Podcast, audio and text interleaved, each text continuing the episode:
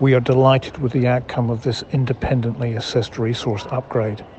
Two key lessons can be derived from this. Firstly, this is an enormous block, and that's easy to forget. It can host, accordingly, massive quantities of gas.